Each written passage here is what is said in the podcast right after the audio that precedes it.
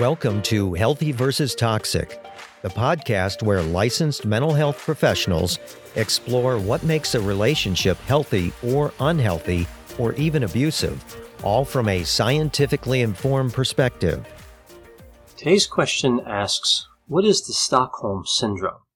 And I've also had some other questions kind of related to this, asking about whether trauma bonding is really the same thing and this gets into kind of a controversial area, but I'll cover this. So when we see the term Stockholm Syndrome, we also see kind of other terms that seem to be related to it in some way, right? Identification with the aggressor or oppressor, which is kind of a psychodynamic theory piece there. We see trauma bonding, I mentioned that. We see battered women's syndrome, and we see learned helplessness. So this really gets into a controversial area because Stockholm Syndrome, the idea of it, has been expanded into a lot of these other areas. So we see kind of a parallel between hostage taking and intimate partner violence and other situations similar to that. So I'm going to look at kind of, as I mentioned, both of these different aspects, both the hostage taking, kind of the classic Stockholm Syndrome, and how this could apply in abusive relationships. So some examples of Stockholm Syndrome. Where did we get this term from? Well, we see in 1973 there was a bank robbery in Stockholm, Sweden, where the bank employees who were held hostage during the robbery bonded with and eventually defended their captors.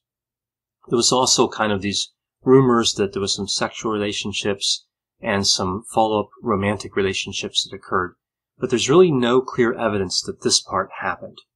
In the United States in 1974, we see a famous case with an heiress named Patty Hearst. She was kidnapped by a violent left wing group and eventually she joined them and committed crimes along with them. So those are kind of the early examples we see that led to Stockholm Syndrome. Specifically, of course, the 1973 bank robbery is where the name came from. Now, more recently, we see the case of Elizabeth Smart, who was kidnapped and had opportunities to escape, but didn't take them. But it was really more than just this with the Elizabeth Smart case that kind of drew this parallel over to Stockholm Syndrome. We see that she walked in public, she attended parties, and when she was initially approached by the police, she refused to provide them with her true identity.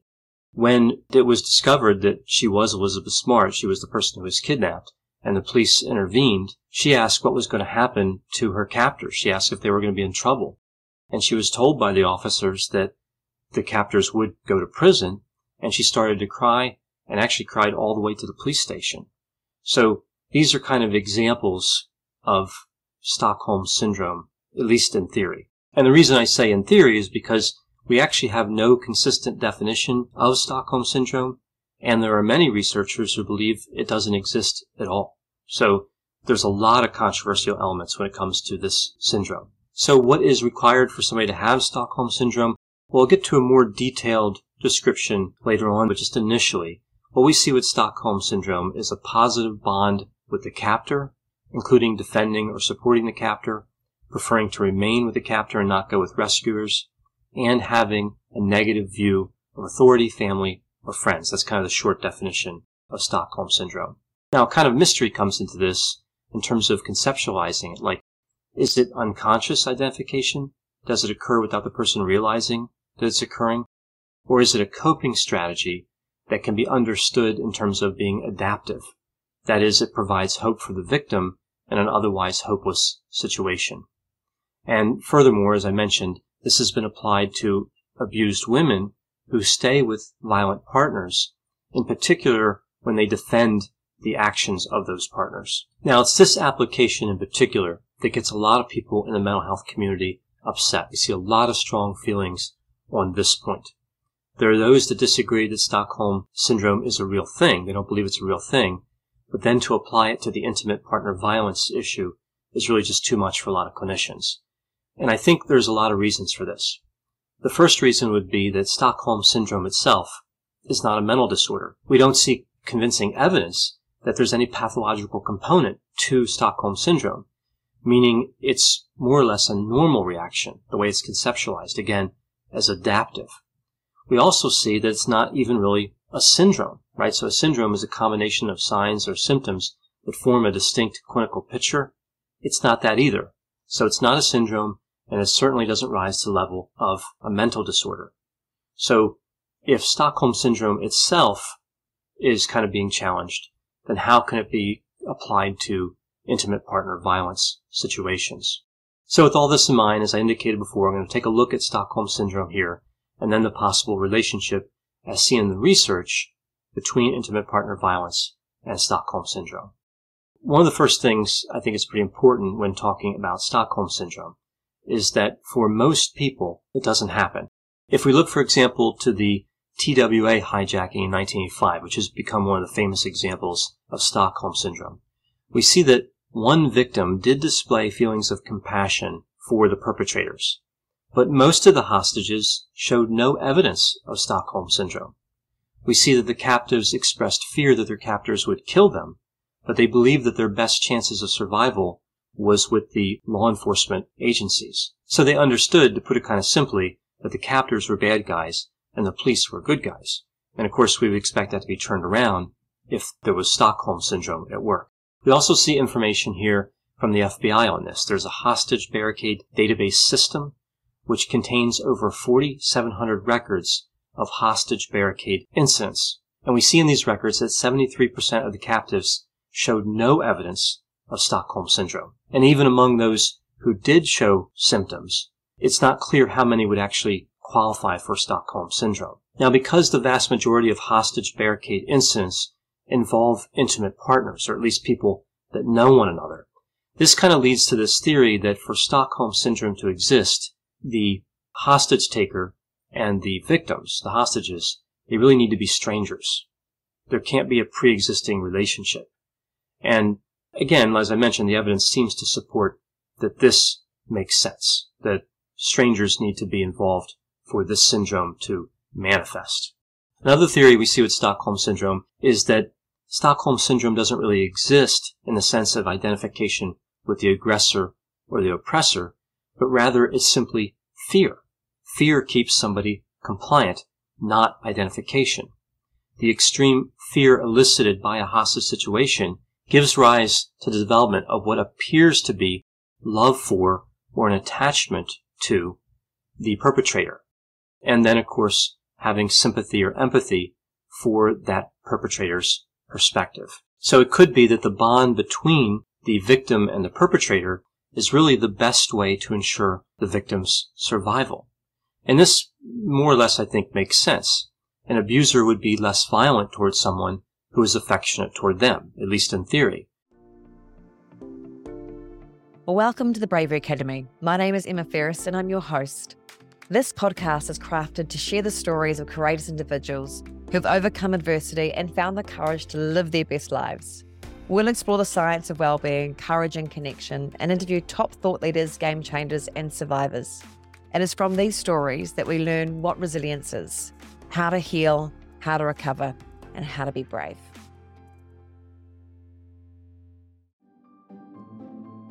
Greetings from Evergreen Podcasts. We're rolling out a listener survey and we want to hear from you. The information in the survey will help us gather statistics and in turn make our shows more appealing to advertisers. I know most people don't like ads, but this is one of the only ways our shows make money and help keep their lights on. We promise it will only take a few minutes, but the impact on our podcasts will be tremendous. As a token of our appreciation, we'll randomly select one lucky participant each month to win an exclusive merchandise package from Evergreen Podcasts. Head to evergreenpodcast.com slash listener survey to help a show and possibly get some free stuff for doing so. We can't thank you enough for the support. Now back to the show. So we see characteristics such as dependency, lack of initiative, the inability to act, decide, or think seem to be favorable to the hostage taker. So why would a hostage taker be more violent if they saw those characteristics? The tendency would be, of course, they would be less violent. And actually, this is supported by the experiences of law enforcement.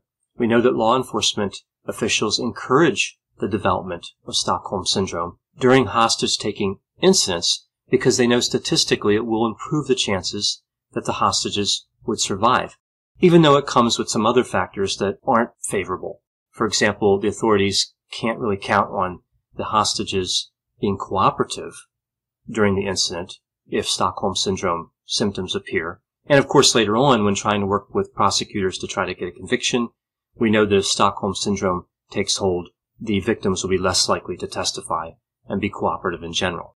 Now, another theory of Stockholm Syndrome is even more simplistic here.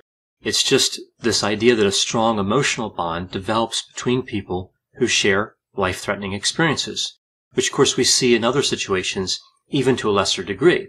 For example, the idea that a couple can go to a horror movie or some movie that's otherwise scary and they can become more attached because of that experience. We see that actually happens. So it makes sense when everything's kind of ramped up to higher stakes, like something's really life threatening, that that would increase the chance of some sort of bond forming.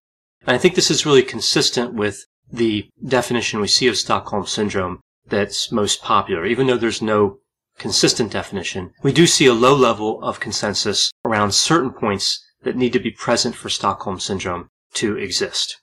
Now, these points would be that a person must be held in captivity and cannot escape, and they must become dependent on the hostage taker for their lives, right? So it's really a life-threatening situation, and the captor has control over the basic needs. The next element is that the hostage endures isolation from other people and really only has the captor's perspective during the whole crisis. And we see this. We see that captors try to keep information in the media, for example, away from hostages. So that's part of the isolation technique that they use. Another element that would be necessary for Stockholm syndrome would be that the hostage taker has threatened to kill the victim and has demonstrated that they have the means to do so. So the captive kind of judges that it's safer to align with the perpetrator as opposed to trying to resist them and of course potentially face being murdered. And the last element in this definition of Stockholm syndrome is really kind of the most important. It's considered the cornerstone. And this is that the captive sees the perpetrator as showing some degree of kindness. Even if it's a misinterpretation, even if the captive misinterprets a lack of abuse as being kind. And this is kind of understandable. In a hostage situation, nobody would think that the captor is going to be kind. So an absence of abuse could be misinterpreted as kindness in that high stress kind of situation that people would not be ready for. Again, it's a traumatic situation the whole way through. So misinterpretations would be pretty common. So that kind of covers Stockholm syndrome. What about its potential link over to intimate partner violence? Is it reasonable to take what we've learned about Stockholm syndrome and relate it to kind of domestic abuse situations? Well, there's some evidence that there is a connection here. And we see a few studies on this. There's one particular study that looked at the characteristics of women who were victims of spousal violence and who also exhibited signs of Stockholm syndrome. And some interesting characteristics were identified about those women and about their partners. What the study found was that women in this situation, again, the victims of spousal violence where Stockholm syndrome symptoms seem to be present.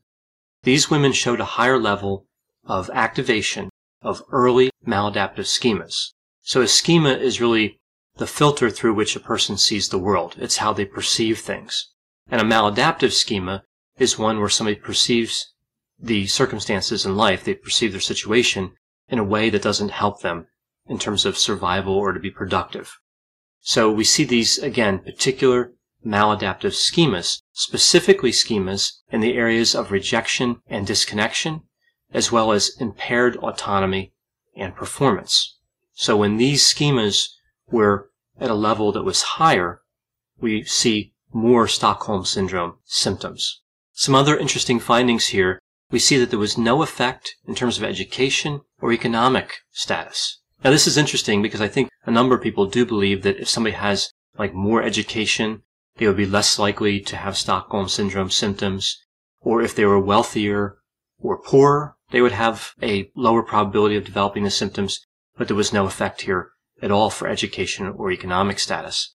We also see that the higher the frequency of abuse, this seems to increase the risk of Stockholm syndrome symptoms. Now, at first, this might not really seem like an interesting finding, But if we think about how Stockholm Syndrome is conceptualized, if kindness is a really important aspect, and we see that a higher frequency of abuse is more likely to result in the symptoms, that really doesn't seem to make sense.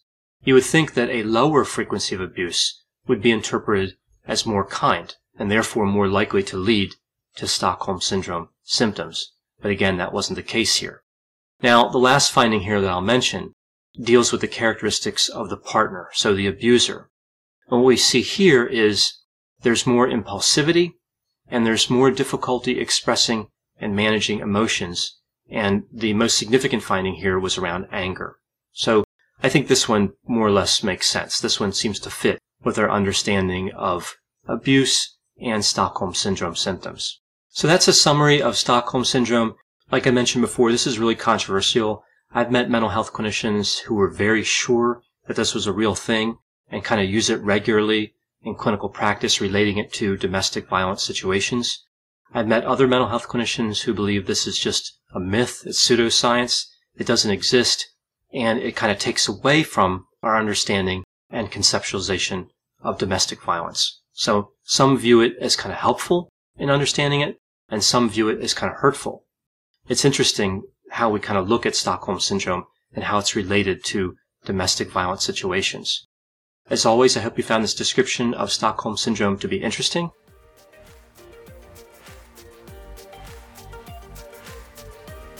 Thanks for listening. This has been a production of Ars Longa Media.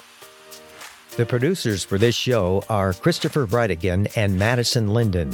The executive producer is Dr. Patrick Beeman. For more content, please visit our website at arslonga.media.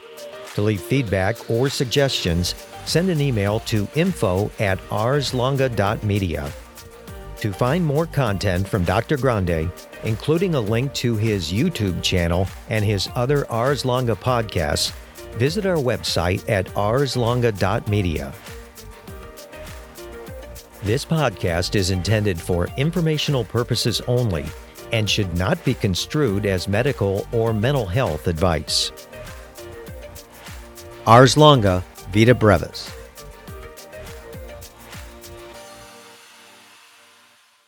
Hi there, I'm Heather Drago. And I'm Sarah Saunders.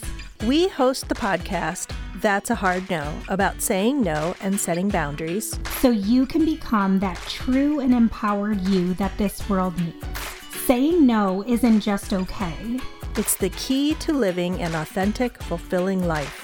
I'm a licensed professional clinical counselor. So while this podcast is in no way a replacement for one on one therapy, I suppose I know what I'm talking about. I'd say so.